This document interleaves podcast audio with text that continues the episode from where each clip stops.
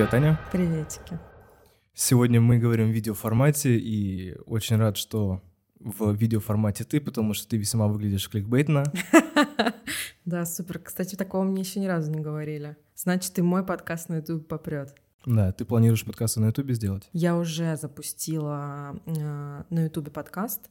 У нас вышел первый выпуск, он завершал первый сезон аудиоформата э, подкаста «Устроенный язык», и там э, мы пошли, конечно, не по правилам, и э, в последнем выпуске наконец-то рассказали гостям, зачем наш подкаст миру, в принципе, нужен.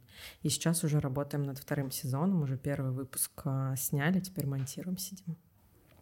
Окей, ты уже немного о себе рассказала. Можешь еще рассказать, чем ты эксперт, чем ты занимаешься? Вообще всегда меня ставят, наверное, как любого приличного человека этот вопрос тупик. Э, вот знаешь, э, как в маркетинге есть прикол рассказывать так, чтобы поняла твоя бабушка, так я стараюсь рассказывать так, чтобы поняли все, чем же я занимаюсь.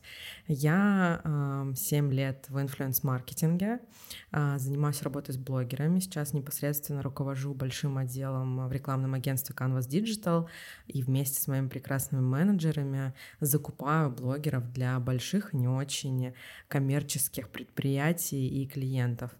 Еще помимо этого я учусь э, в аспирантуре Московского государственного университета, пишу кандидатскую диссертацию как раз-таки на тему того, как э, брендам э, существовать вместе с блогерами, как покупать у них рекламу и стоит ли вообще это делать. Закончила первый год впереди самое-самое страшное, самое тяжелое, как раз-таки та самая кандидатская.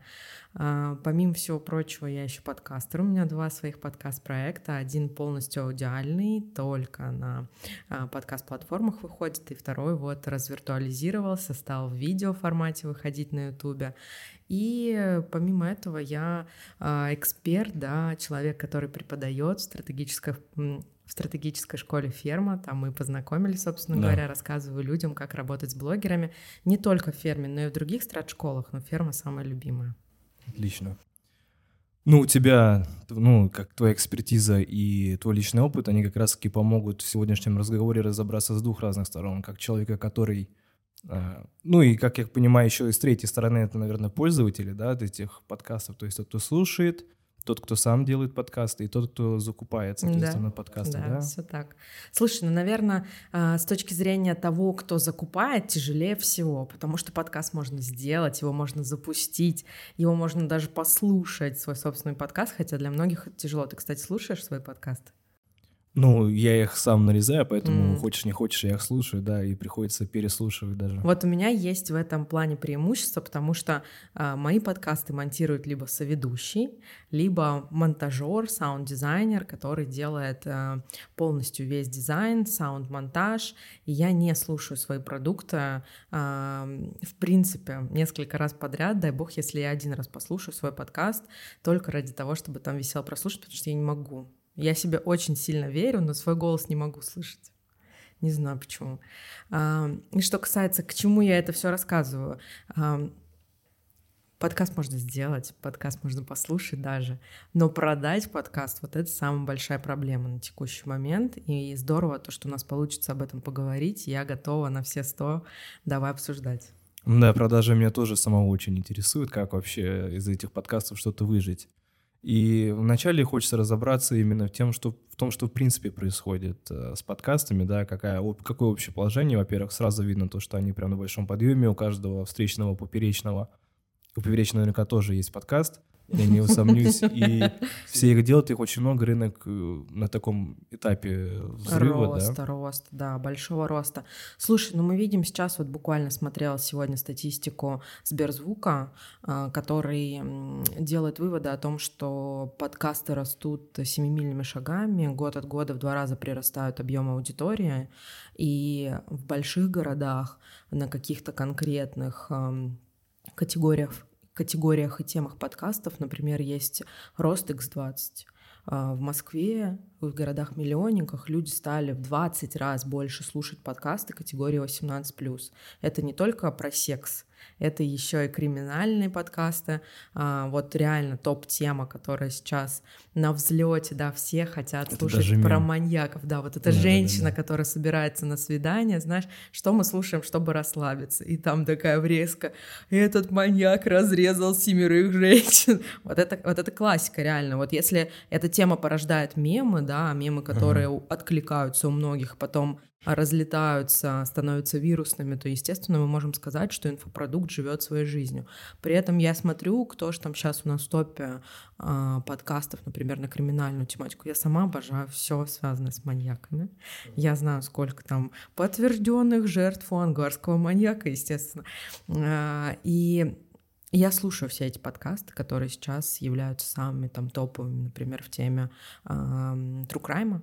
И я понимаю, что, ты знаешь, есть вопросики качества этого продукта. Мы с тобой сидим, студия упакованная, я в поглаженной футболке, не, не даю себе возможности обронить лишнее слово. Там чуваки уходят на сайт-бар на 20 минут.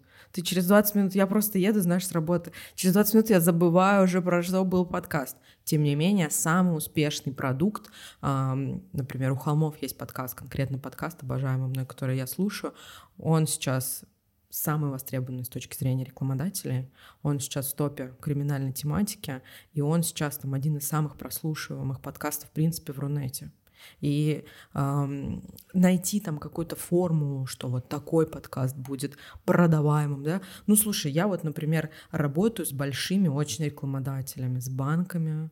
Э, раньше я работала с алкоголем, э, и это, знаешь, такое взросление, путь взросления менеджера по блогерам. Раньше я работала с алкоголем, было весело, было хайпово, было прикольно, а сейчас я работаю с банками, знаешь, уже все такое э, очень безопасное должно быть, должно быть очень стабильно, сильная, и как я могу принести своему банку, например, подкаст, в котором будут рассказывать, как убивают. Я себе представить это не могу. Тем не менее, есть рекламодатели, ну там э, топ-3 рекламодателя в России за 2023 год, 2022 или 2023, э, самокат, Флау Вау, они такие, офигенно, подкаст про убийство, мы вписываемся. И здесь, э, если мы говорим о том, как продавать, я, конечно, смотрю на это все с точки зрения цифр. Раньше мне казалось, что 20 рублей за прослушивание — это норм. И я думала, что, слушайте, это такой элитарный продукт. И мы даже видим по статистике, кто слушает подкасты. Да? Лайфхакер делал исследование.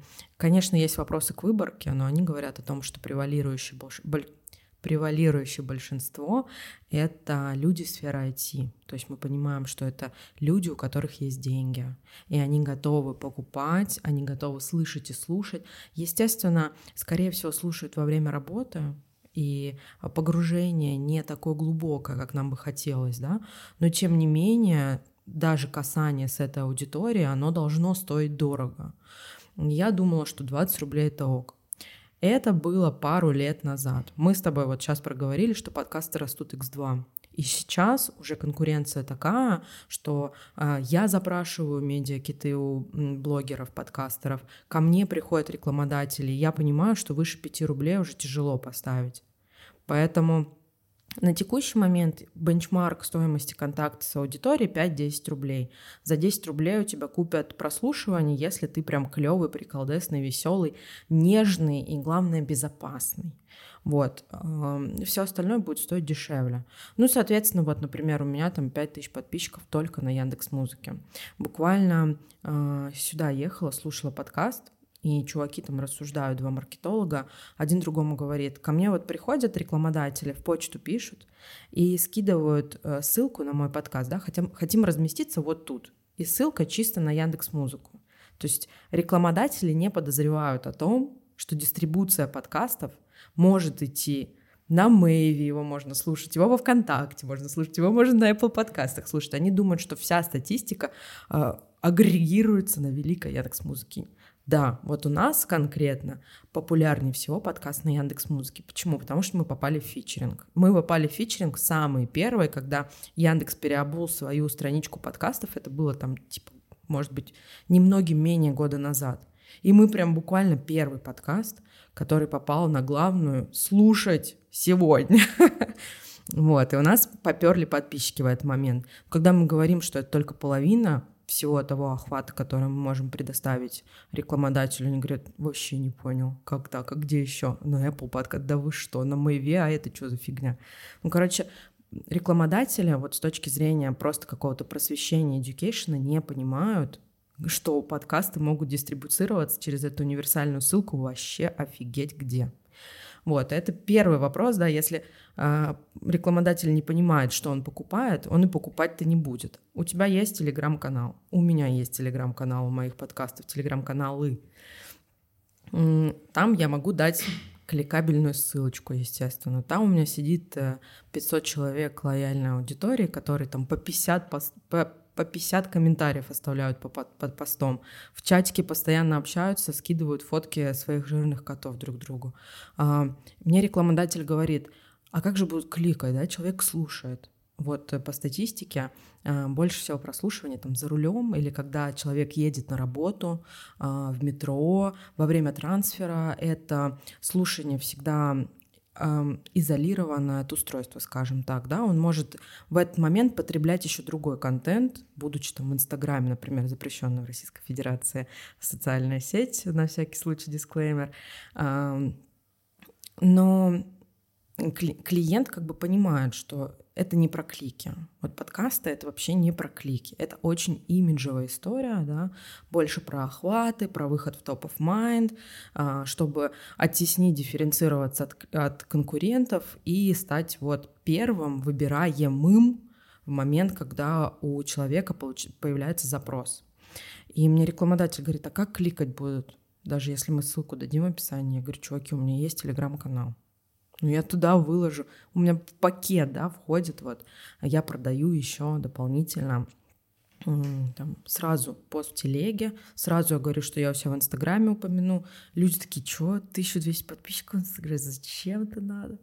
Ну вот нет культуры сейчас даже продажи информационного продукта. Есть какие-то топовые студии, которые гнут ценники, реально там продают только пакетами, например, там я прихожу в какую-то студию, не буду ее называть, большая, одна из самых больших студий в России, которая записывает подкасты. Мне говорят, мы продадим только спонсорство на 5 выпусков.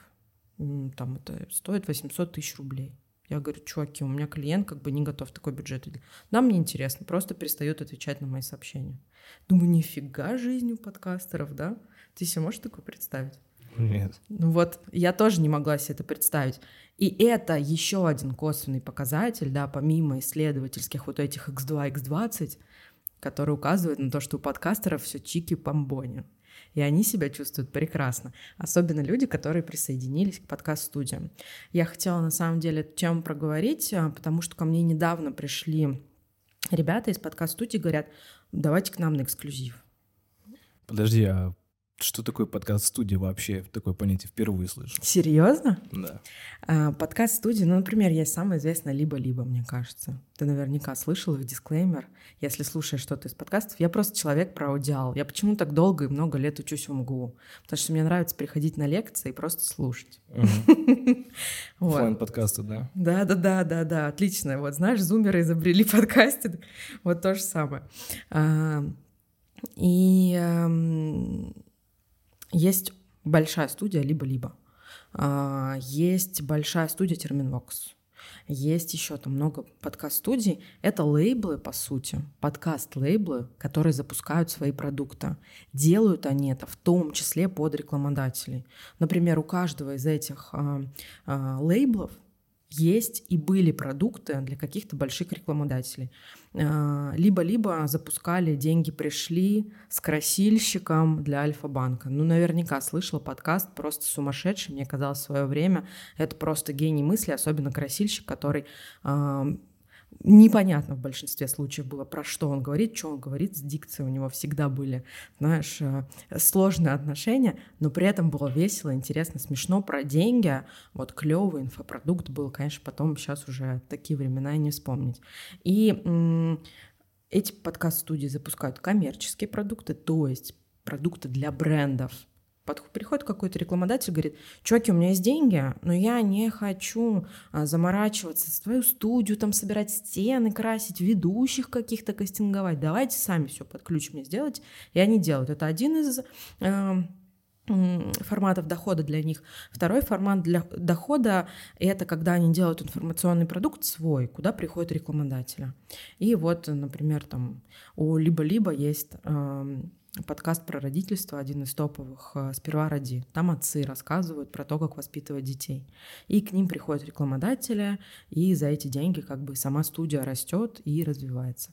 И ко мне тоже приходила такая студия, но я понимаю, что я свой продукт на эксклюзив не отдам. Во-первых, э, в принципе, у меня такой проект — конкретно «Счастливое воскресенье», подкаст про дружбу, он задумывался как некоммерческий изначально.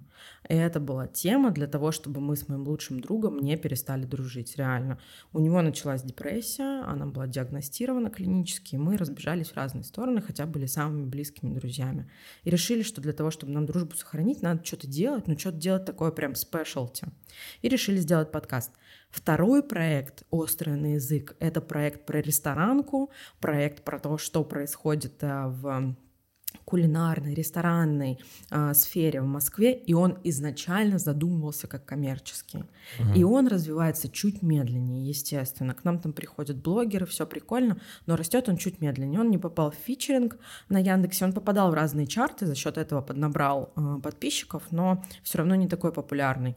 И за этим подкастом не пришли а пришли вот за тем, который не коммерческий. Я говорю, чуваки, вот отдала бы вам свой, который коммерческий проект, торгуйте его кому хотите, готовы что угодно рекламировать, просто интересно даже посмотреть. Говорят, нет, хотим вот это, потому что он такой супер нежный, супер добрый, супер лояльный. Вот тебе и прикол. Пока что не решилась никому отдать эксклюзив на свои подкасты, потому что тогда в таком случае а, только они будут решать, каких рекламодателей я буду размещать, это, естественно, пугает, потому что у меня, например, был такой прикол, что к нам пришел как рекламодатель э, студия психолог... не студия, прошу прощения, сайт, э, сервис психологической помощи, он сейчас тоже много-много рекламы размещает, вы наверняка его слышали, не буду называть, но у меня был с ним негативный опыт лично у меня. Угу. Там, я обращалась, потому что у нас была корпоративная скидка. я решила сходить, мне капец как не понравилось. Они ко мне пришли за рекламу, я говорю, не хочу, сорян, ну типа. И у моего соавтора тоже был негативный опыт. Все, звезды сложились, и мы решили, что рекламировать не хотим. Тут я понимаю, что, ну, как бы вряд ли у меня будет такой люфт для отказа, да, если мой подкаст принадлежит, интеллектуальные права на него принадлежат какой-то студии. И я поразмыслила и решила, что нет, пока не готова. Короче, эти студии, получается, это такие Заводы подкастов, да? Агентства, да. Такие заводы, заводы подкастов. Они шлепают либо на заказ, либо собственно. Да, да, да. А да. если ты к ним вписываешься, то получается ты душу дьяволу продаешь. Да, абсолютно. Ну слушай, мы живем в мире победившего капитализма, да, феминизма и капитализма, как бы. Напротив тебя сидит женщина с голубыми волосами, и что ты ей сделаешь, как бы. Ну и здесь чему удивляться? Капитализм взял свое, и уже там э, студии подкастов с большим э, капиталом у нас существуют в России. Ну как бы движемся по по пути загнивающего Запада, где 55% американцев слушают подкасты, представляешь? В России. Можно ли в России такое представить вообще? Когда это будет? Кто знает. Рубрика «За против». Я попрошу тебя высказать, назвать точнее, плюсы и минусы или какие-то положительные, отрицательные особенности того или иного действия, которое я перечислю. Давай. Окей. Сделать подкаст бизнесу.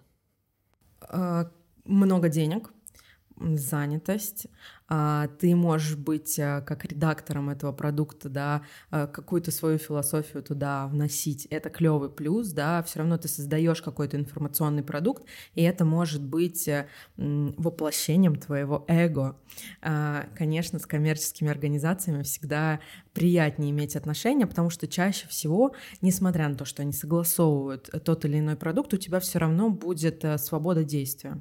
Да, тебе скажут, что нужно сказать, тебе ну, нужно будет проговорить говорить слоган, тебе нужно будет ставить что-то определенное. Тем не менее, тебе дали денег и предложили сделать какой-то информационный продукт. Ну, среди минусов могу, конечно, сказать то, что наверняка, если вы философ по жизни, да, и совершенно сумасшедший человек, в какой-то момент ваши пути с этим брендом могут разойтись, если вы скажете что-то не то, сделаете что-то не то, снимите что-то не то. Это один из минусов, да, то, что все равно нужно держать себя в рамках приличия, в рамках безопасности. А, вторая вещь, э, коммерческие проекты заканчиваются.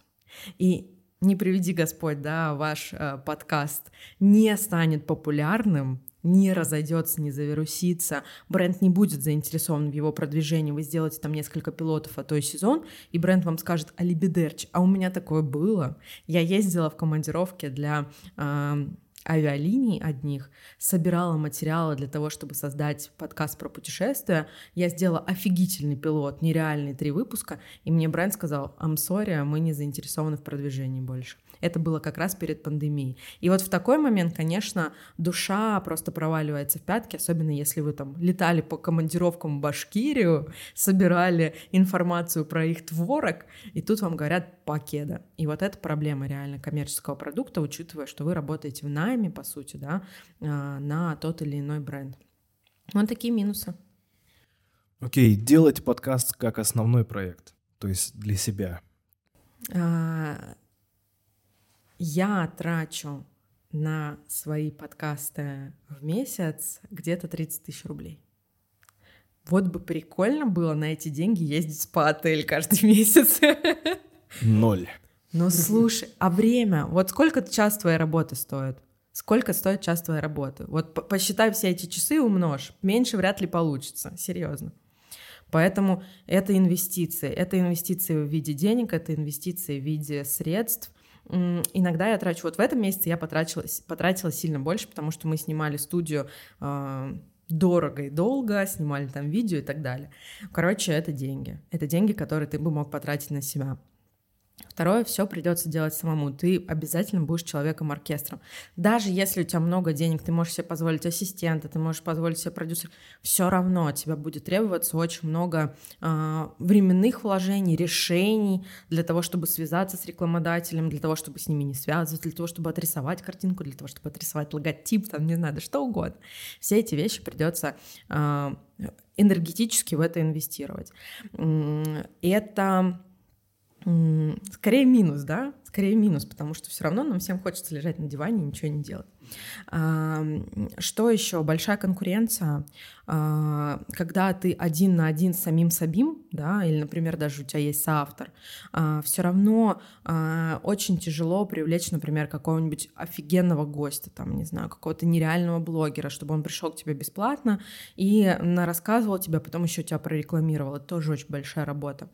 Это тоже скорее минус, когда ты не прикрываешься, например, брендом-рекламодателем, у тебя денег нет, просто гонорар заплатить блогеру блогеру, да и все. А, что касается плюсов, ну, конечно, эго. Вот ты себя чувствуешь увереннее. Я, когда начала вести подкасты, я стала намного увереннее. Вот реально, эм, я прекрасно видела себя на камере, я понимаю свои плюсы и минусы, но я все равно себя люблю, вот даже там. И эта работа самооценкой реально э, работающая. Вот скажи, у тебя есть такое? Но ты как будто более собранный получаешься, да? потому что ты понимаешь, ты не просто там куда-то сказала, пропала, оно остается. Да. И хочешь не хочешь, ты начинаешь себя как-то правильнее вести, корректнее, что ли. Возможность высказаться. Я всегда считала, что я смешно шучу. Мало кто в это верил, но я всегда в это верила подкаст мне наказал, что да, черт подери, я смешно шучу. И люди там потом нарезают маленькие кусочки, наши подписчики, прикинь, еще закидывают к нам в телеграм-канал. Конечно, это возможность высказаться, рас... поделиться какой-то своей философией, рассказать о том, что Земля плоская, не знаю, да что угодно. И это клевая возможность донести миру свою философию. Почему бы нет? Главное, чтобы она не была никакой радикальной, не вызывала ненависти. Мы здесь не пропагандируем что-то такое.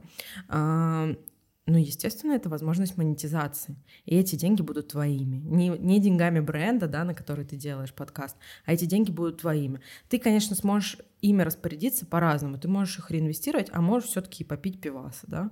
Как бы, почему бы и нет? Вот такие плюсы. Зарабатывать на подкасте. Да. Плюсы. Много денег. Это может приносить много денег. Много на сколько вообще? Достаточно для того, чтобы только записывать подкаст и платить две ипотеки и э, иметь троих детей, собаку. У меня нет ни двух ипотек, ни собаки, ни троих детей, но я знаю, что это возможно. Ну вот сколько в цифрах? Ну, автор подкаста может зарабатывать 300 тысяч рублей. Я считаю, я считаю, это хорошие деньги, да, и как бы если все у вас складывается, вы можете там делать, например, 3-4 интеграции в месяц по 100 или 70 тысяч рублей, и как бы э, это будут чисто ваши деньги, если вы там монтируете, например, сами, пишете сами тексты, как журналист просто с этим инфопродуктом работаете. Ну, как бы супер, я считаю. Э, какой был вопрос? Зарабатывать на подкастах плюсы-минусы. Минусы нестабильные. Я знаю, например, а, есть подкаст «Норм», который не выпускают выпуски, прошу прощения за тавтологию, если к ним и приходит рекламодатель. Ну, на это можно посмотреть по-разному, да, например, мы, у нас такой проблемы нет, мы в любом случае выпустим выпуск, если э, наша аудитория его ждет. И для меня это капец лицемерие. Типа мы... Слушателей надо уважать, это сто процентов. Да, да, да.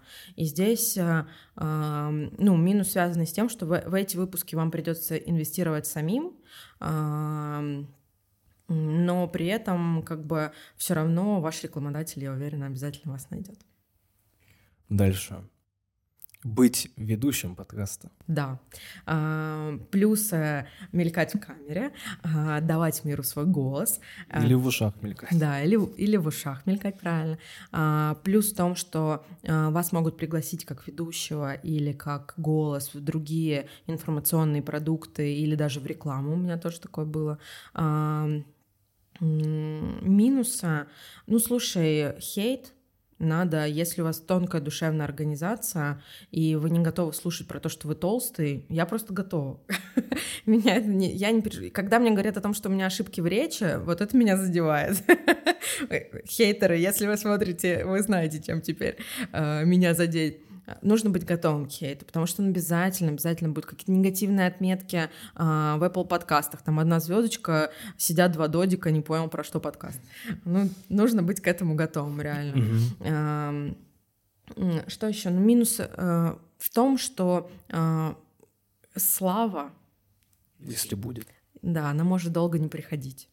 И нужно быть, э, как я говорю, в гармонии с самим собой жить жизнь, а, для того, чтобы иметь терпение, если вы хотите свой продукт сделать коммерческим, дождаться этого момента, когда все случится. Благодарю.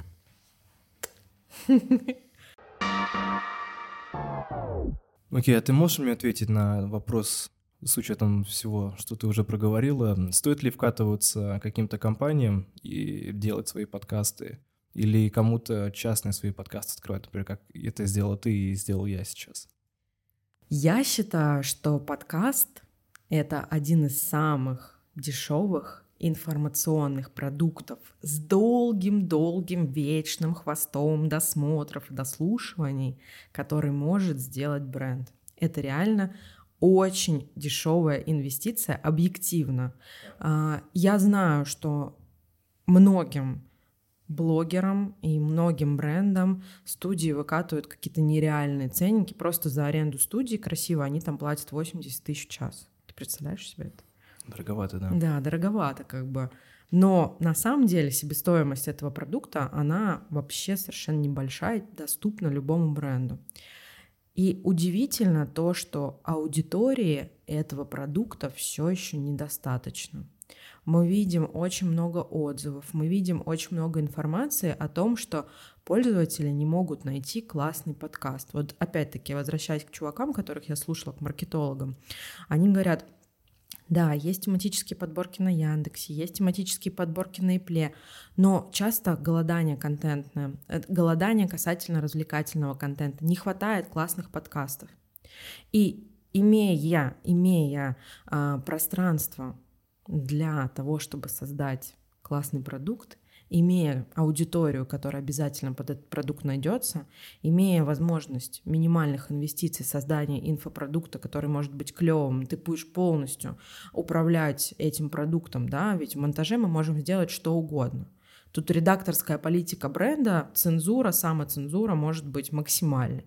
Вы будете выпускать только самые нежные выпуски, да, потому что производство одного выпуска с учетом даже зарплаты продюсера, там, с учетом зарплаты автора. Я тебе, кстати, могу сказать, сколько стоит. Ко мне приходили ребята, э, говорят, нам нужен автор.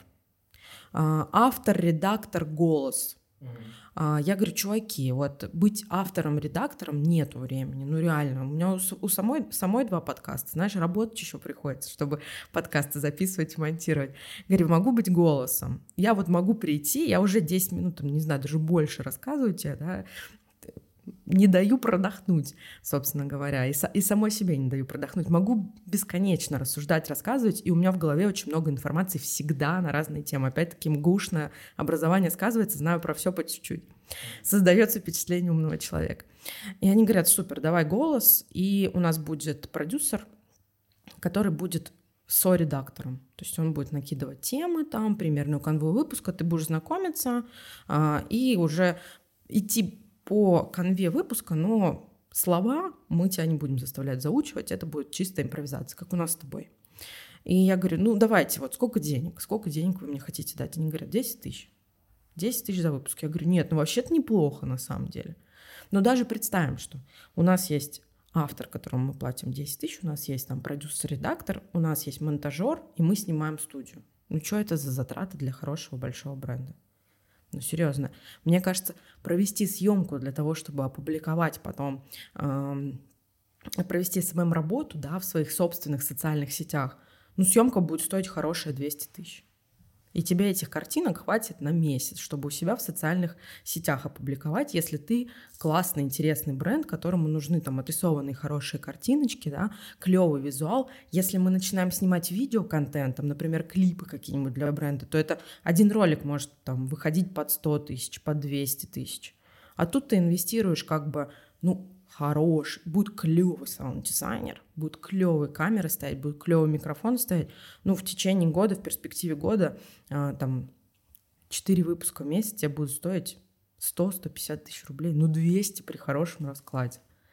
Вот, поэтому я считаю, что это потрясающая возможность для брендов делать education, рассказывать о том, какие они прекрасные, учить аудиторию пользоваться своим продуктом. Мы видим там бренд Биодерма, например, запустила свой подкаст про красоту. Я тебе могу сказать, что проблема людей в том, что они постоянно рождаются, потом растут, потом начинают пользоваться косметикой, потом понимают, что они ни черта не понимают в том, как, чем им мазать ручки, чем им мазать ножки, и они начинают искать информацию, ее нет. Я просто работаю с бьюти-брендами и понимаю, что люди а, не понимают, как и чем им пользоваться. Поэтому они начинают сначала какой-нибудь ерундой пользоваться.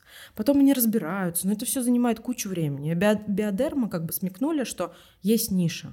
Бац, сделали подкаст постоянно в топах э, подкастов про бьюти в Apple, в Яндексе.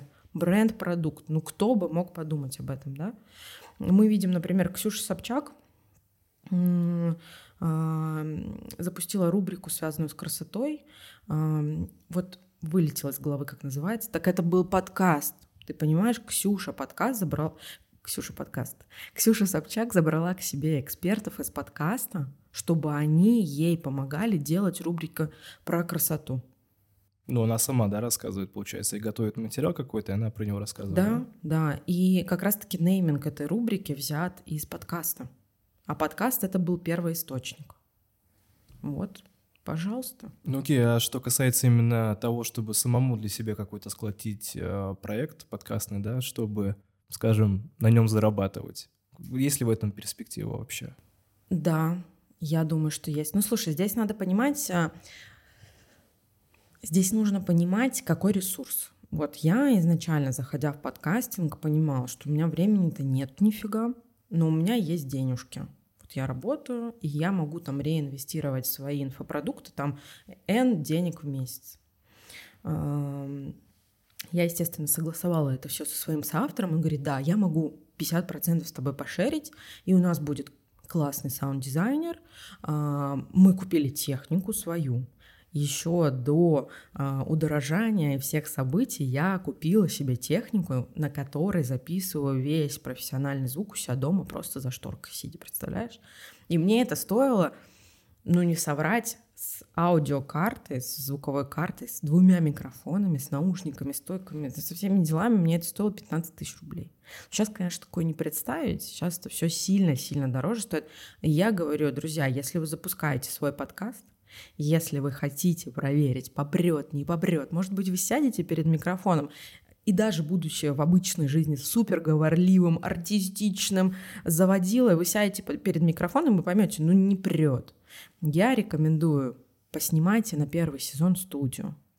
Потому что в Москве можно найти студию, которая будет стоить там 1800 рублей в час. Или можно вообще поснимать на черт знает что, попробовать просто разогнаться и даже, может быть, и не выкладывать никуда. Или потом просто удалить. Да, да, попробуйте, обязательно попробуйте. Меня, знаешь, что напрягает? А, я как человек, у которого огромная насмотренность вообще в инфлюенс-поле, я вынуждена знать людей, а, блогеров, у которых есть офис в Москве. Я вынуждена знать блогеров, у которых дети 7 лет. Я вынуждена знать блогеров, у которых там есть э, лабрадудели, условно говоря. Короче, у меня большая очень насмотренность в инфлюенс-поле, и часто эксперты говорят о том, что если вы создаете продукт, он должен быть уникальным. У вас должна быть вот такая тема, которой ни у кого нет. Ты с этим согласен, кстати? Я категорически не согласна. Посмотри, что смотрят на Ютубе. Сережа микрофон, там интересный, это все одно и то же. Одно и то же, но это я бы добавил, что здесь играет именно дифференциация на уровне личности. То есть кому-то один чувак нравится, кому-то другой. То есть здесь это тоже надо учитывать, потому что ведущий и гость — это как бы тоже часть продукта, а не то, что они говорят и как они это говорят. Но я тебе могу сказать, что по темам создании своей уникальности упарываться не стоит. Я хочу прям вынести это в тизер, знаешь, если вас тормозит вопрос того, что у вас нет какой-то супер уникальной темы, не тормозитесь, просто делайте. Ну да, если есть желание, надо делать. Или если есть э, такая какая-то фишка, какая-то, ну, может, новый формат, или какая-то ниша, о которой можно рассказывать, о которой никто не говорит, наверняка, если кто-то будет из потенциальных слушателей, тоже надо делать. То есть либо-либо. А в идеале, когда есть то и другое. Это как с магазином на Wildberries. Да. Типа, все говорят, на Wildberries надо выходить с уникальным товаром, но при этом трусы, извините, там, не знаю, э, шампуни и все остальное люди будут покупать всегда. Так что если вы не изобрели, вы не решили э, продавать э, микроскейты, знаешь, для пальцев на Wildberries, если вы не нашли нишу, все равно попробуйте, потому что э, я тебе уже сказала, что мы, например, идентику ДНК нашего подкаста «Острый на язык» поняли, осознали для себя только к концу сезона. И звучит она так, что мы не хотим быть главными героями своего подкаста. Главные герои нашего подкаста — это наши гости. И мы из них тянем не экспертность, мы просто ими любуемся. И мы смотрим там, например, там, Сережа микрофон, да, уже ранее упомянутый. Вот надо, чтобы рассказали, ну как похудеть, вот как порноактриса засовывает себе кулак в рот. Вот надо, чтобы она рассказала. Только полезный контент, как говорится. А мы приходим как бы с нашими гостями, говорим, чуваки, давайте поржем, давайте полюбуемся друг другом. Пусть это будет расслабон. Давайте не будем запихивать еще экспертности в наших а, слушателей. Давайте им не будем рассказывать, как надо экономить. Давайте не будем им рассказывать, как надо выглядеть. Давайте им не будем рассказывать, как надо есть. Давайте им расскажем, вот э, просто покажем им нас, покажем наши смешнявки, просто полюбуемся нашим гостем, и из этого у нас уже сезон получается клевый инфопродукт, который залетает. И я понимаю, что в этом, видимо, тоже есть свой изюм. Вот такая история. Как бы ты меня сейчас не зашеймила вот этим таким сравнением, то что, ой, у нас так не, не этот, подробности не идем. У меня, конечно, тоже не про это. Мой, мой подкаст больше про то, чтобы с разных сторон посмотреть стерео. Вот. И просто разобраться, что к чему. И если говорить про стерео, да, это объемное звучание. Объемное звучание какую-то перспективу создает. То есть, другими словами, про то, чтобы по итогу сделать. А теперь вопросы от слушателей. Класс. Да. У нас собралось несколько вопросов, и сейчас я даже Проверю, прилетели нам еще новые. Ох ты ж, ох ты ж, прилетели, прилетели. Ну ладно, давай по порядку. Стоит ли делать подкаст, когда ты 30-летний алкаш? Да. А что еще делать, простите? Если вы 30-летний алкаш, как бы пьете пиво, здесь уже концепт готов. Пью пиво, записываю подкаст. Супер вообще. Харизматично вообще, да, контекст. Сложно ли продвигать подкасты? Да, целый выпуск этого подкаста про то, что сложно подкасты продвигать, сложно получить своих слушателей, но это возможно через фичеринги, через другие инструменты, когда вы сегментируете э, свой подкаст на какие-то маленькие выпуски и продвигаете, например, их в видеоформате, в рилсах, в шарцах. Да, это не быстрый процесс, и мало кому успех пришел очень быстро, э, но э, это все равно не высшая математика, скажем так. Справедливо. С подкастами работают правила «аппетит приходит во время еды» или «глаза боятся, а руки делают». Например, есть ли такое, что главное начать, а дальше это затягивает? Или люди быстро остывают? У меня именно так что я до сих пор боюсь сказать что-то не то, я до сих пор боюсь, что у меня будет долгий разгон, я до сих пор эм, мне иногда кажется, я приду на запись, мне нечего будет сказать. И я иду, у меня где-то внутри все равно, знаешь, немножечко щекочет мне страшно, да, что у меня не получится. Две тысячи выпусков до этого получалось, и сейчас не получится. Или вот я приду в гости и не смогу, например, найти с тобой контакт, у меня получится какая-то паршивая а, на выходе информация. И у меня так, что аппетит приходит во время еды, глаза боятся, руки делают. Я действительно прихожу каждый раз на запись подкаста, и когда мы начинали, когда мы начинали, мы еще не знали, что это будет. И мы пришли и думаем, давай ладно, давай попробуем, а дальше э, после нас хоть потоп. И э, действительно, ты никогда не знаешь, что из этого получится, потому что у нас это всегда живая импровизация, э, ты никогда не знаешь, что за инфопродукт, какая тема, блин, будет у выпуска, на самом деле ты не знаешь. Э, но при этом ныряешь в это, и у меня прям аппетит, разгон, все приходит во время записи. Я просто не уверен, что этот вопрос был именно про запись, потому что или люди быстро остывают, мне кажется, может быть, здесь два вопроса в одном. От, э, в смысле Аппетит создания... в смысле у прослушателей, прослушателей, возможно, а. каких прослушателей? Слушателей, которые... Такие, а я про авторов подумал. Я тоже не уверен, но вот последний Слушай, ну то, что мы видим по статистике, ну у нас, по крайней мере, слушают больше половины всегда. Поэтому я считаю, что нет, не остывают, что вот э, пользователи, которые слушают наш инфопродукт, да, наши выпуски, они дослушивают их э, больше, чем до середины, и потом остаются. Раньше было мнение о том, что 23 минуты — оптимальная пролонгированность для аудиоподкаста, потому что человек столько добирается в метро. Ну, то есть он сначала дошел, сел, а, надел наушники, но я с этим не согласна. И еще есть люди, которые из Подмосковья едут угу. по два, по три часа, и да. там могут вообще ваш весь сезон Поэтому, послушать. поэтому делайте длинный подкаст. Да, или сколько надо, вообще-то говоря. Угу. Сколько надо. Просто рекламу вначале ставить первые 20 минут. Да. И все. Окей, а на написание контента уходит много времени, или лучше наметить только главные поинты, а остальное импровизация? Слушай, ну есть, например, а, True Crime подкасты, про которые мы уже говорили. Там, конечно, ведущие две недели готовятся к одному выпуску, смотрят фильмы, читают э, книги, пишут канву выпуска. И здесь э, нужна огромная подготовка вплоть до написания подробного сценария. У нас такого нет. Мы в начале сезона делаем план выпусков, каждый автор готовит какие-то свои истории, поинты просто записывает в блокнотик — все, нет никакого сценария. Подготовка нулевая. Нужно прикрутить микрофон, а, нужно там, не знаю, или доехать до студии, сесть и начать. Вот. Я себе вообще очень удобный формат выбрал, и я вообще не готовлюсь, хочешь верь, хочешь нет. Потому что моя цель разобраться. И как раз таки наоборот было бы странно, если бы я готовился. То есть с минимальным знанием, как и слушатель такой в сферический вакууме, который вообще ничего не знал, мне я тоже чтобы мог задать вопрос, который точно кого-то заинтересует. Окей, и так, еще два вопроса. Как не уйти в разглагольствование на долгие часы? Ставите ли вы таймер, чтобы следить за временем, пока записываетесь? Мне нравится поэтому записываться в студиях, потому что меня выгоняют просто.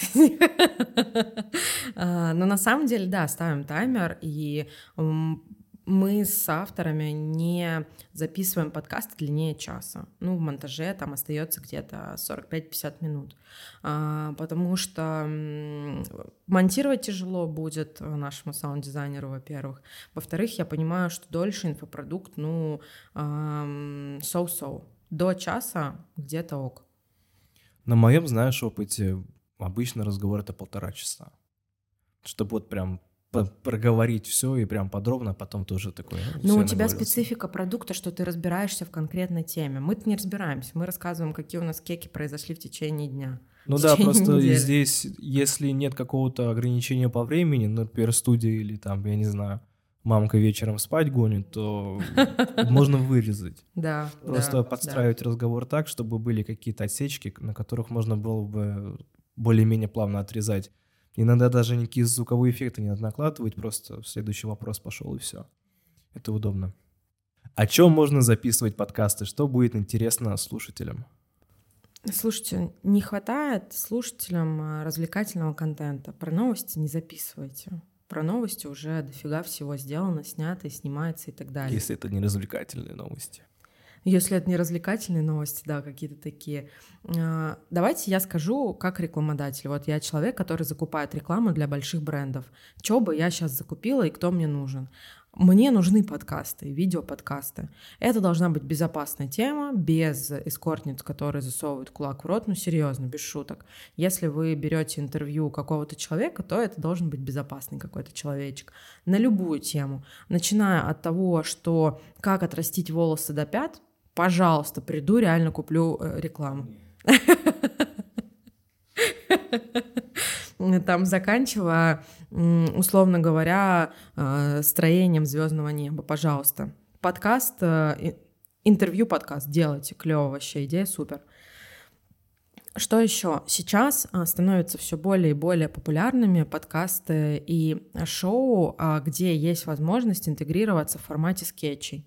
А, Женя Давай, Мурашкина подкаст, а, подкаст Куруч... ну, не, у Куруча не подкаст, Илья Куруч такой чувак, который э, юморист, пародист, бегает по улицам, амбассадор МТС в какой-то момент был, сейчас много работает с Яндексом и так далее. Если у вас есть юмор, и вы можете снять, например, какую-то нереальную интеграцию для Флау Вау в шапке-ушанке, где вы поете в поле песню про то, что нужно заказать цветы, супер, к вам придут рекламодатели. То есть у вас должен быть такой юмористический контент, шутите шутки, сидите реально, ржекайте. То же самое, что делает Маша Миногарова, но к Маше Миногаровой невозможно купить слот, они выкуплены до декабря, были в июле. Ну вот, если если нам, ну, если миру, если рекламодателям нужны такие подкасты, да, делайте их. Э, на юмор отлично будут э, залетать, на учпоп. Сложные вещи рассказывать простым вещам, э, простым языком, прошу прощения. Там, не знаю, берите историю, садитесь с каким-нибудь историком, пусть он рассказывает, почему времена смуты так назывались.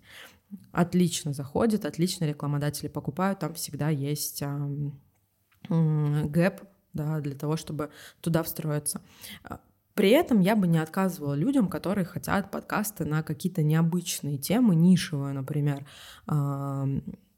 Если вы хотите разобрать э, гардероб э, э, Майкла Джексона, классная тема. Сделайте подкаст, разбирайте гардероб каких-то известных людей.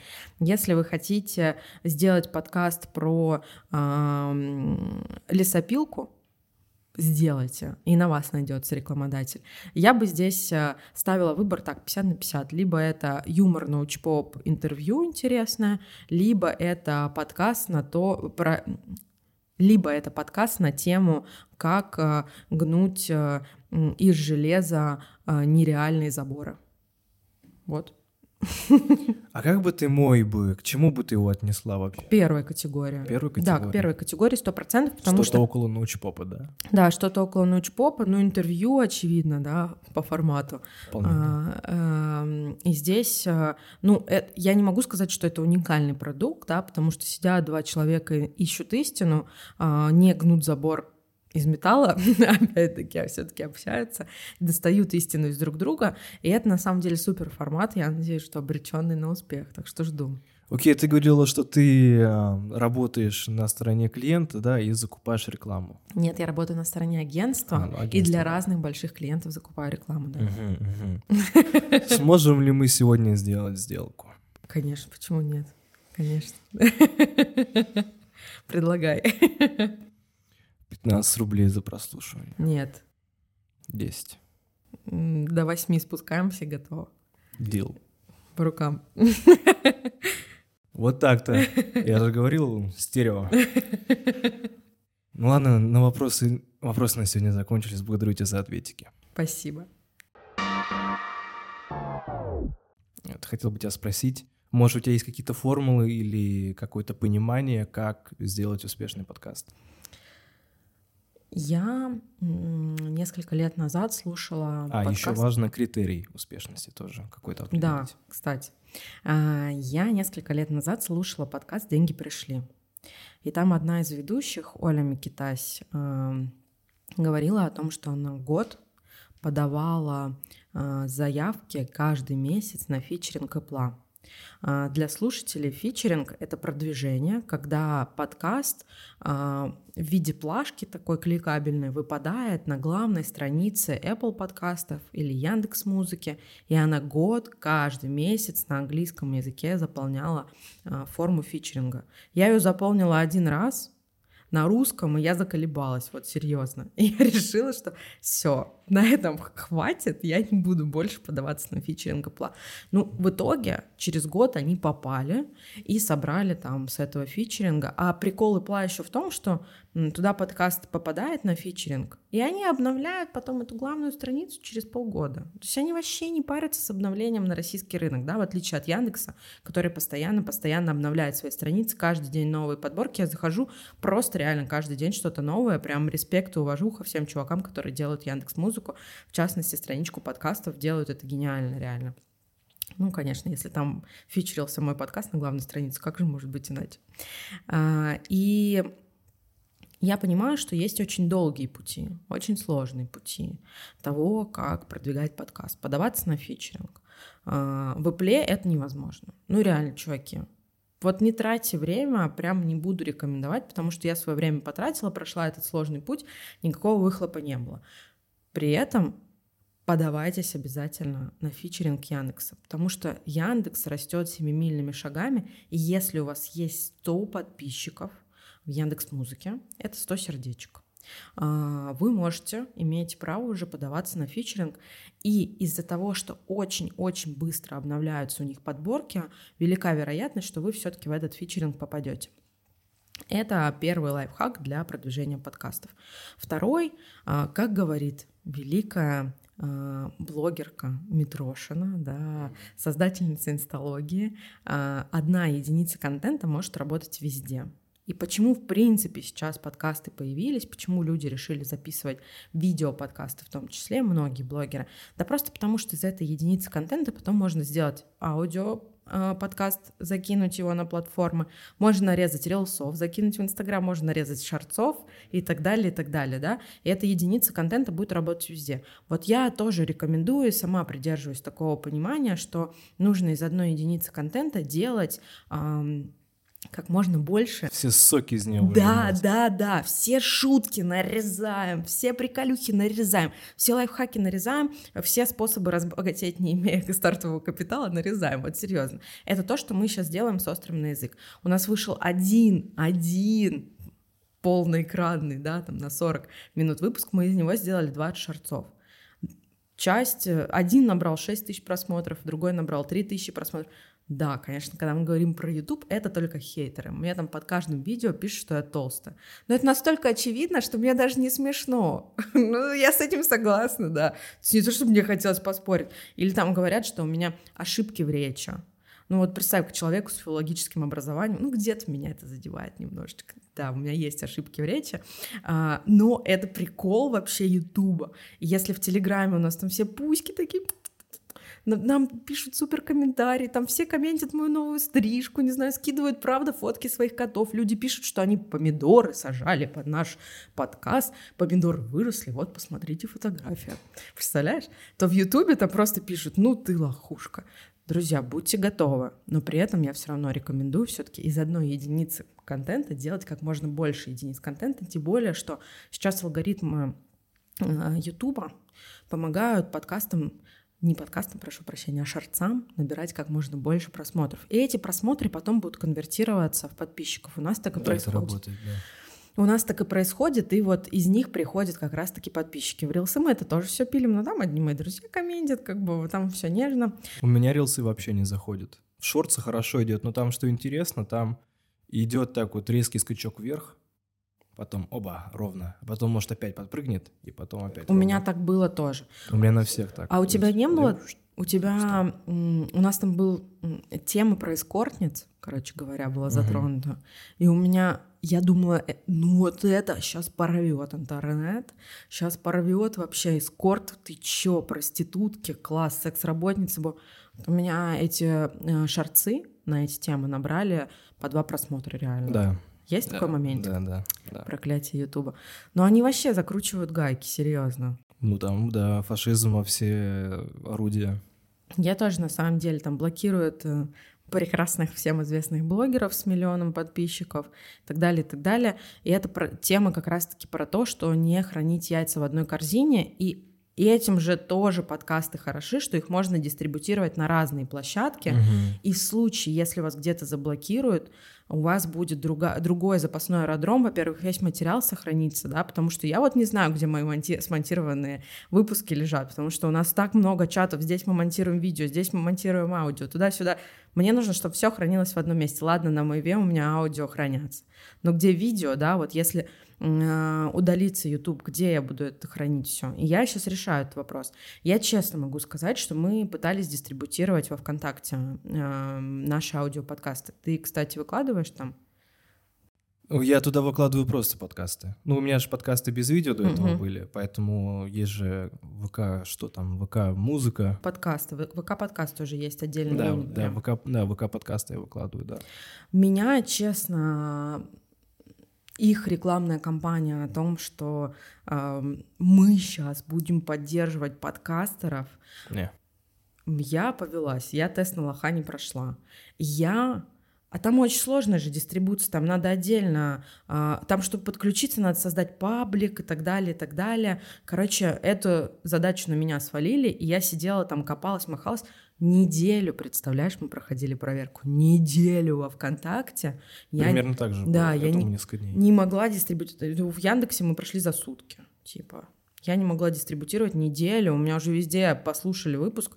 Только через неделю он вышел в ВК. И там было одно, одно прослушивание от меня. И это было один раз, второй раз я загрузила, третий раз. И я так обиделась, прикинь, вот, и перестала туда загружать выпуски.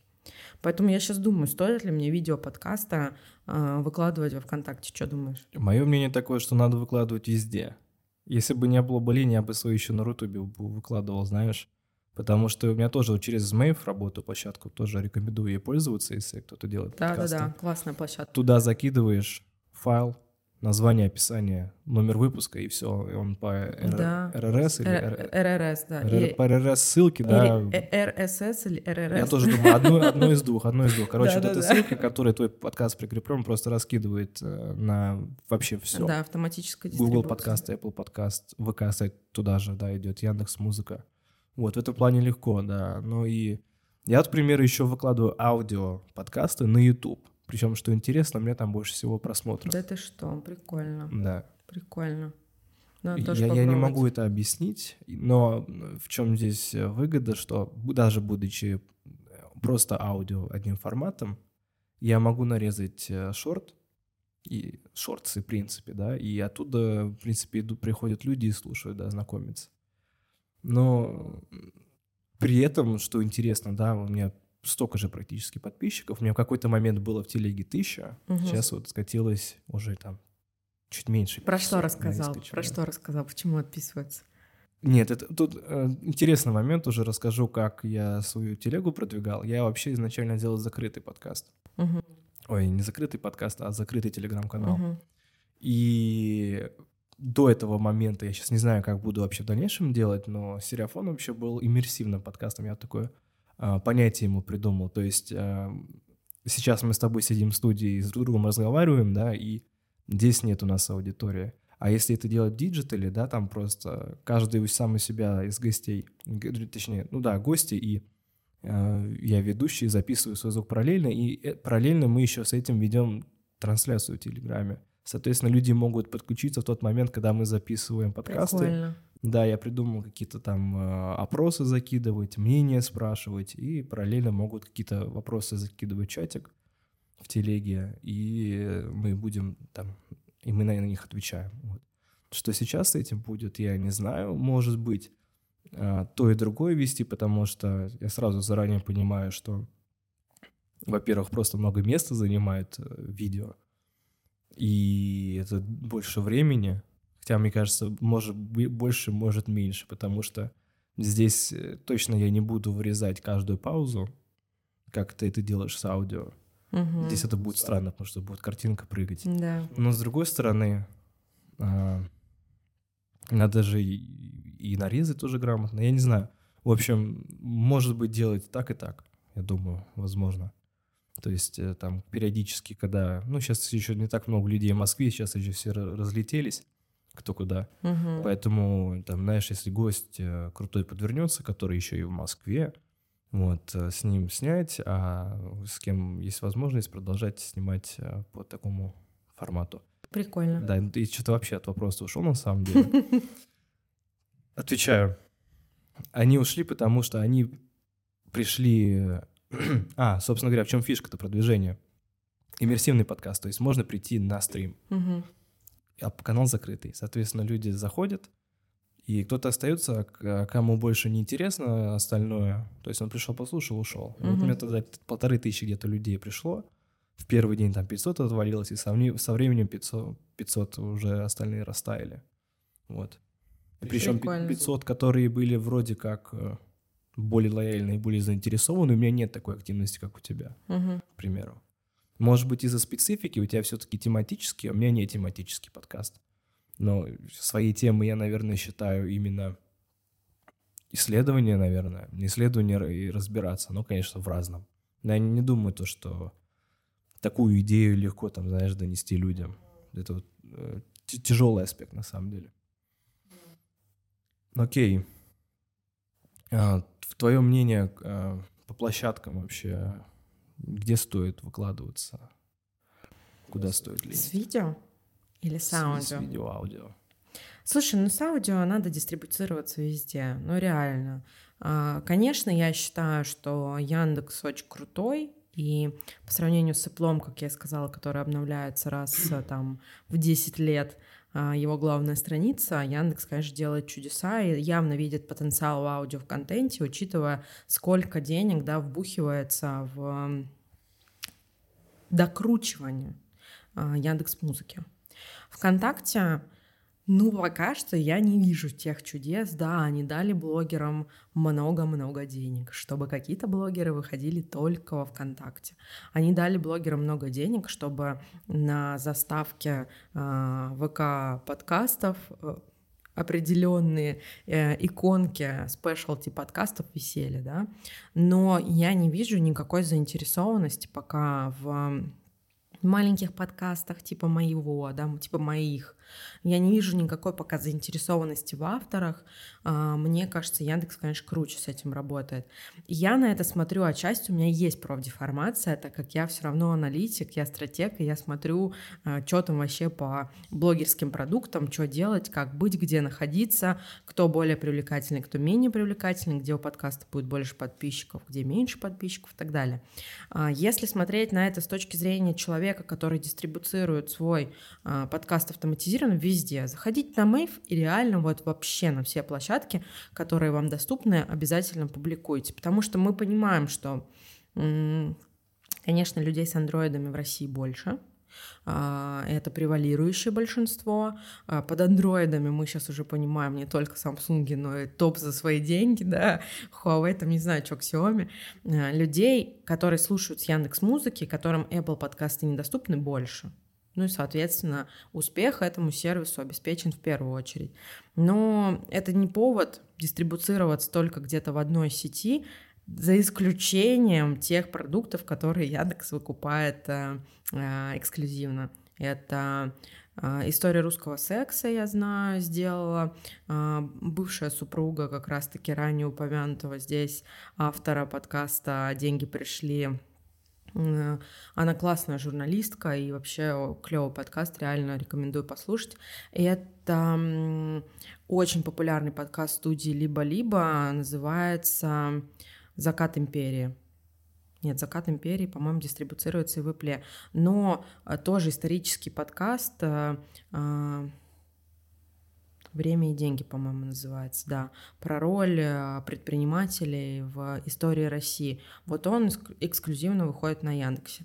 Если вы дорастете до дня, когда к вам придет Яндекс и скажет, выпускайте свой продукт только на Яндексе, соглашайтесь. Но до этого времени везде, везде, везде выходите, тем более, что технических сложностей это никаких не составляет. Буквально подключаешься к мейву бесплатному, и все, пожалуйста, твой подкаст везде. Если мы говорим про видео, ну слушай, а, Рутюб, э, у которого 94 миллиона пользователей в месяц, по-моему, да, и YouTube, у которого 94 миллиона пользователей в день в России смотрят. Ну, цифры могут быть там неточными, условно говоря, но с небольшой долей погрешности. Естественно, Рутюб с YouTube не конкурирует, да, про, YouTube, про Рутюб мне вообще сказать комплементарного нечего. Ну, сделали они рекламную кампанию большую с блогерами, молодцы, блогеры выплатили ипотеки все хорошо. Как бы стала ли от этого, стала ли от этого платформа более популярной? Ну, сомнения имеются. Ну, что бы они еще могли сделать, да? Делают все, что могут, посильное, пусть работают дальше, все у них будет хорошо, все нормально. YouTube супер, ну, конечно, ты сам понимаешь, как бы без этой платформы пока что не мыслим, в принципе, подкастинг. ВКонтакте, да, стоит, стоит выходить, потому что здесь э, все равно есть для авторов перспектива внезапно получить бабла. Я знаю несколько таких а, подкастов, я знаю нескольких таких проектов, которым приходят а, ВКонтакте, говорят, чуваки, а, хотим либо, чтобы вы выходили эксклюзивно, либо даем вам денег на продвижение, используйте. А, есть всякие конкурсы, которые устраивают во ВКонтакте, где реально там дают хорошие деньги на то, чтобы продвигаться. Либо там дают ну, прям реально деньги в таргет, условно говоря, прям подключают тебе рекламу и крутят ее на какой-то бюджет. То есть здесь есть какие-то возможности, если вы прям супер заинтересованы в продвижении, хотите быть блогером, а, то да, стоит, стоит все-таки размещать видео ВКонтакте. Ну, слушай, по итогу этого разговора мы с тобой приходим к тому, что стоит размещаться везде. Вот реально все использовать, а, то, что нам матушка природа с интернетами дала. Всюду лезть, еще в ТикТок можно свои шорты. Так а сейчас как? Сейчас же нельзя все еще выкладывать в ТикТок свои видео. Только через VPN. -ку. Да, они, они могут да. на российскую аудиторию не показываться же. Ну, ну что поделать? СНГ будет смотреть. Да, СНГ будет Это тоже смотреть. много людей. Почему нет? Если есть э, время и не лень закидывать видео в ВК, YouTube, аудио в принципе, здесь э, много времени не занимает, потом это все надо нарезать и потом везде пораскидывать, и ВК-клипы в том числе. Я не заметил, чтобы оттуда какие-то просмотры идут, вообще с пустого практически паблика, там вообще никаких движений нет. Вообще паблики, они во ВКонтакте паблики не имеют потенциала к органическому росту. Вот реально. К сожалению, я не знаю почему, но много вопросов э, к технической вообще стороне работы во ВКонтакте. Мы понимаем, что это уже монополист, и во многом э, это экосистемный продукт, который, ну, с которым уже невозможно бороться реально. Но он такой неповоротливый, ну просто капец, ну просто капец. Нет никакого органического роста реально у пабликов, авторов, а, при этом мы видим там какие-то нереально накрученные паблики с мемами. А как на подкастах заработать? Я писала в Aviasales. В Aviasales я написала, говорю, чуваки, давайте мы вам сезон продадим. Будьте у нас единственным рекламодателем. Они мне говорят, блин, нет, прости, все рекламные бюджеты уже расписали.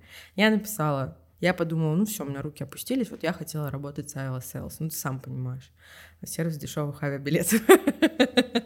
А, ну, примерно там секунд 45 я погоревала и пошла по другим рекламодателям. К беттингу.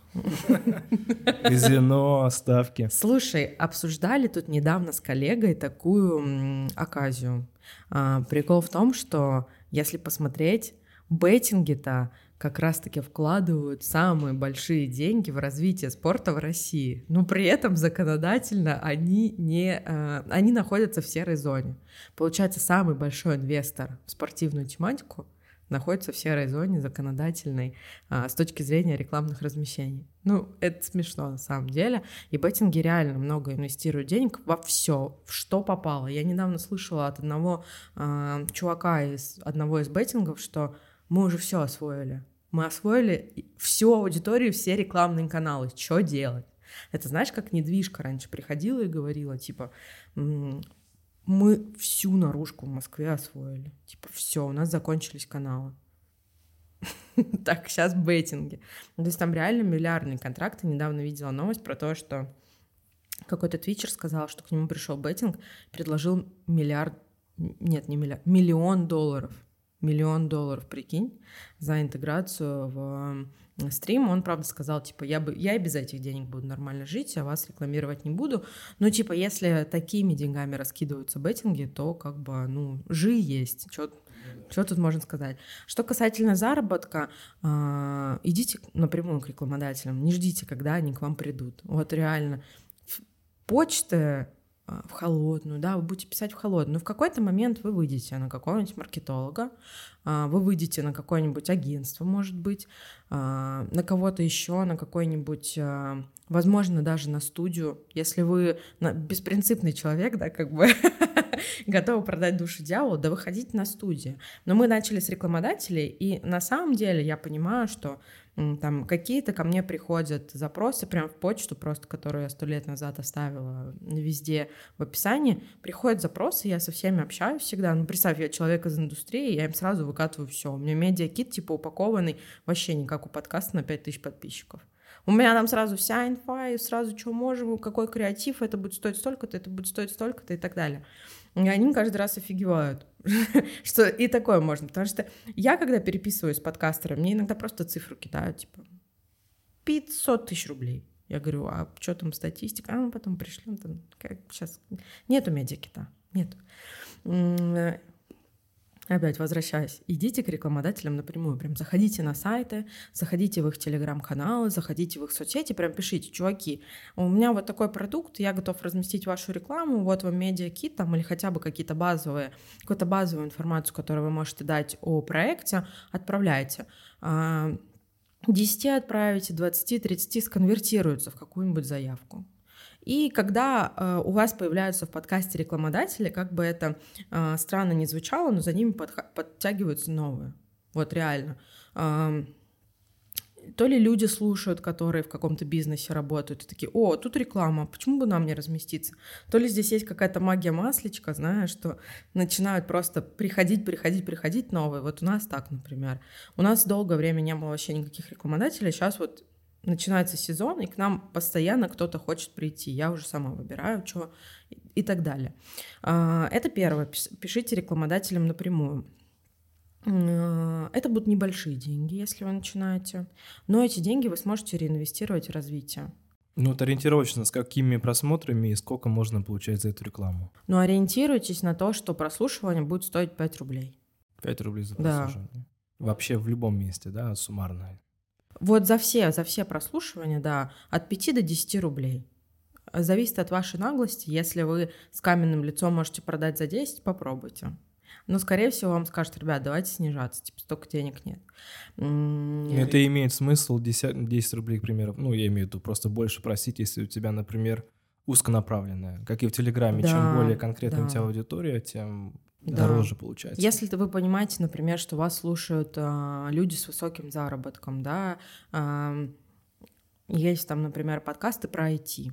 Ну, мы понимаем, что их вряд ли будет слушать какая-нибудь э, Барби Герл, а, хотя, может быть, она айтишница, айтишница Барби Герл, да, но, может быть, вряд ли его будет слушать моя мама. Хотя моя мама с нормальным достатком человек, но вероятно, а, его будут слушать айтишники, а, у которых достаток априори не может Или быть низким. всегда те, кто хочет стать или хочет разобраться в этой теме. Да, ну такие люди, они тоже могут быть интересны, в том числе с финансовой точки зрения, потому что они перспективны, и можно вырастить из них аудиторию, покупающую в дальнейшем. Ну, или и со... подкопят. Да, или подкопят, или подкопят, почему нет. И, соответственно, тогда вы можете там ставить 15 рублей э, стоимость прослушивания, учитывая, что ну, у вас там 5 тысяч подписчиков, вы заработаете с одной интеграцией 75 тысяч рублей. Ничем плохо. 5 тысяч подписчиков набрать реально. Э, я, если говорить о том, с какой, какой бенчмарк э, коммерческого успеха, да, откуда можно начинать идти к рекламодателям и говорить, вот у меня есть подкаст, купите рекламу, да я считаю, да даже если у вас тысяча подписчиков, идите и предлагайте. Серьезно, потому что привлекайте инвестиции. Не стоит смотреть на это как на деньги там, которые вам легко достались, и вы потом с оператором такие, вау, все, идем пить пиво. Реинвестируйте их в развитие. Вот мы, у нас четко говорена на этот счет с моими соавторами э, тактика. Мы там часть денег реинвестируем в производство, часть денег реинвестируем в развитие. Ну, я уверена, что люди, которые создают свои инфопродукты, они вряд ли это делают для того, чтобы все деньги сразу просать, простите. Они это делают для того, чтобы стать успешными, чтобы их узнавали на улице, чтобы им писали, что они котики, для того, чтобы к ним приходили потом большие рекламодатели. И, соответственно, когда вы получаете вот этот транш да, на свою самозанятость прекрасную, оплатили себе налоги, вы вряд ли как бы совсем эти деньги... Вы их для чего зарабатывали? Наверняка для того, чтобы ваш продукт развивать. Поэтому даже если у вас есть тысяча подписчиков, идите к рекламодателям и говорите, чуваки, вы сейчас ко мне сделаете интеграцию, а через год у меня будет 100 тысяч подписчиков. И вы будете там моим первым рекламодателем. Вам офигенно повезло. Вот мой а, один из э, первых э, работодателей, Паша Гительман, агентство РТА, он сейчас блогер, э, рассказывает там про путешествия, про что только не рассказывает.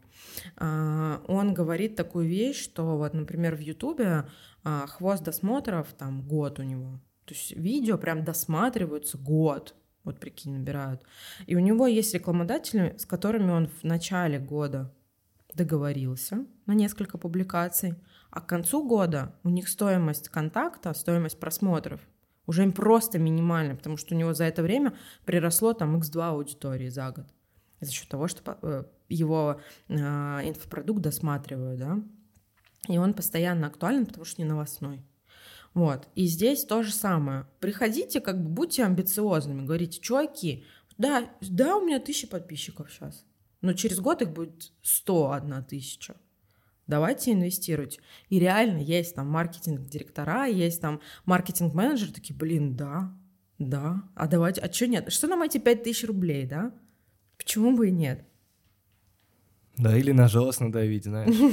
Спасите мой подкаст. Было, было, знали, согласна. Нет, но у нас на самом деле такого не было. Ну вот прям в Aviasales я им написала вот такое письмо. Говорю, чуваки, вы будете клевым рекламодателем, мы клянемся, что мы реинвестируем эти деньги в развитие, и к концу сезона у нас будет в два раза больше подписчиков. Я могу скинуть шаблон письма. Знаешь, давай, давай, как писать, выложу, как да. писать, чтобы вам отказал Aviasales. Но я верю на самом деле, что у них все капец как бы расписано, и ну на то они Aviasales. Я пошла к другим рекламодателям, которые сейчас стоят в очереди, поэтому тебе в очередь. Да, стоит. но я не могу им ответить, потому что я на записи подкаста. Ауф. Давай последний тебе вопрос. Теоретически, да, не, не будем говорить вот конкретно, да и не сможем. Вот э, у тебя подкаст, скажем, ну, там, ты в бизнесе каком-то, да, работаешь в компании и отвечаешь за подкаст или свой делаешь. Что можно было бы улучшить там на месте? Тут в твоем понимании, да? Мы с тобой про техническую составляющую, или я вообще могу говорить, что я Всё. хочу? Да. Эм, качество звука — это вообще самое важное, что может быть в подкастинге. Вы можете не уважать себя, вы можете не уважать своего соавтора, вы можете ненавидеть своего оператора, но вы должны качество звука своему слушателю. Вот это мой закон навсегда, всю жизнь. И я, когда слышу э, подкасты, смотрю видео э, с плохим качеством звука, я сразу как бы в блэк-лист этого блогера заношу и э, дизреспект его рекламодателям и так далее. Всегда всегда стремлюсь к тому, чтобы звук улучшать, и за эту тему а, всегда дерусь со, своим, со своими соавторами. Ну, как бы у нас уже нет на этот счет никаких сомнений. То есть я э, изначально знала, что у нас звук будет самый прекрасный. Да, у нас не самая дорогая техника, но она настроена уже до такой э, кондиции, что там просто все а, многие меня, наверное, заненавидят за следующий поинт, но я считаю, что нужно работать с качеством дикции. Я слушаю много подкастов. И до сих пор у меня кровью обливается сердце, когда я слушаю там какой-нибудь а, план Б, а, подкаст Тинькофф журнала, а, где одна из авторов говорит, что там люди пишут в комментариях, что их не устраивает ее дикция, и она как бы намеренно с этим ничего не делает. Ну, какой-нибудь шаг, хотя бы что-то попробуйте сделать навстречу своей аудитории, если ей нравится ваш инфопродукт, но у нее э, каждый раз немножко кыль-кыль происходит где-то в душе, когда она слышит автора с нечеткой дикцией. Я понимаю, что это очень тяжелая, сложная, многоуровневая работа, и многие люди не хотят отказываться там, от своей картавости, условно говоря. Друзья, я не про это, я совершенно про другое. Я про то, откуда идет голос, я про диафрагму, я про и, знаешь, запнулась на слове диафрагма. Я вообще про дыхание, про объем, а, чтобы звук из вас шел, чтобы было его много, чтобы он был яркий, эмоциональный. С вот этим работать. Вы можете быть картавым до безобразия, и говорят, что, кстати, у мужчин это одна из сексуальных черт, многие женщины на это обращают внимание, ты знал? Никогда в жизни бы не подумал.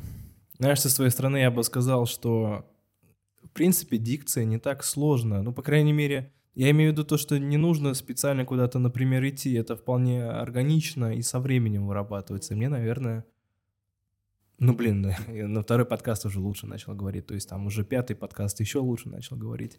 Но это может быть как инструмент улучшения, понимаешь, да? Не для подкаста делать дикцию лучше, а благодаря подкасту становиться объемнее, становиться артистичнее, становиться больше, а, быстрее складывать слова в предложение, чтобы мысль не опаздывала, да, вовремя подъезжала к, твой, а, к твоим зубкам и губкам, чтобы это все быстро говорить, сделать это интересно.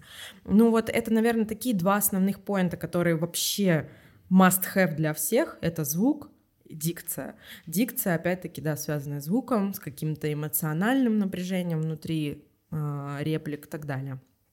Что еще? Что еще? Слушай, вот Uh, у меня есть такой uh, запрос вообще к аудитории, что у подкаста должны быть классные соцсети. И я постоянно вижу точки роста для своих соцсеточек. Потому что э, это инструмент, во-первых, заземления аудитории, а во-вторых, инструмент, который наоборот может вам приводить аудиторию. И обращайте внимание на то, какие у вас соцсети. Будь это телеграм-канал для подкаста, да, он должен быть клевым. Будь это там шарцы, они должны были быть прикольными.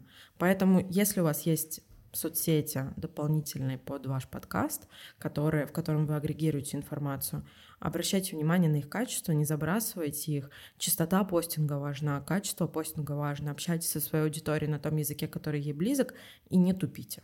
Вот это главный поинт. Скажу, что это не так просто, особенно когда ты... Абсолютно. Когда ты один. Абсолютно. А там очень тяжело. Нам вдвоем тяжело. И, э, Вы вдвоем, плюс у вас еще человек, который э, саунд-дизайном занимается. Представляешь себе, я сам и гостей нахожу, и с я ними не договариваюсь, и делаю звук, нарезаю, выкладываю. Ну, кстати, что интересно, я вообще хотел тебя сегодня спросить, но по времени мы не успеваем.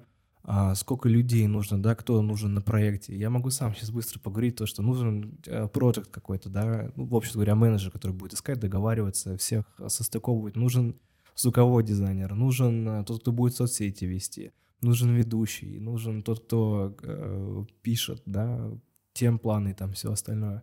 Это очень-очень-очень много людей, и ты должен один это все делать. Причем, что самое время затратное, это всегда работа со звуком, особенно нарезка. Но я со временем, особенно вот в последних своих выпусках, я перешел в работу в аудишене, и я нашел способ, как можно вырезать паузы. Потому что на, работ... на вырезание пауз у меня выходил... уходили часы буквально, потому что я до этого вообще в премьере это делал.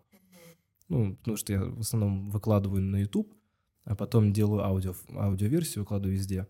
И все, вот сидел каждую паузу, руками вырезал, каждое А, каждое Э и так далее. Я нашел теперь автоматический, ну, точнее даже автоматизированный способ, как быстро все это убрать, потом подогнать, и все нормально. Ну окей. А, чтобы завершить сегодняшний разговор, попрошу тебя э, совет недели.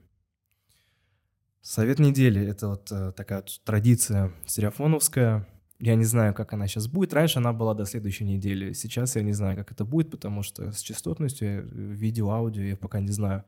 Но пока на, на так скажем, на неопределенное время тогда. Это не обязательно по теме все что угодно. Может быть цитата, может быть э, какая-то твоя мысль, что-нибудь, какая-нибудь практика, что делать и так далее. Просто вот, что можно людям дать такого полезного от себя. Слушай, э, листаю на этой неделе рилсы в Инстаграме, и мне попадается сверхинтеллектуальный контент. Тетка говорит, сейчас по знакам зодиака расскажу, у кого какие ресурсные состояния. Доходит до моего знака зодиака, я близнецы, она говорит две вещи.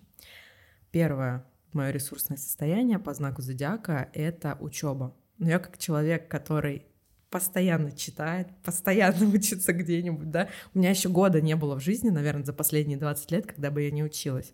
А, я поняла, прям через меня прошло. И мне действительно нужно постоянно получать откуда-то информацию. Постоянно, иначе я начинаю скучать.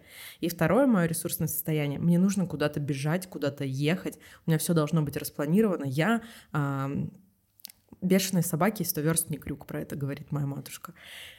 Вот мой совет, друзья, найдите свои ресурсные состояния. Если ваше ресурсное состояние сидеть перед микрофоном и чувствовать, что вы сейчас истину в этот мир донесете, да сделайте.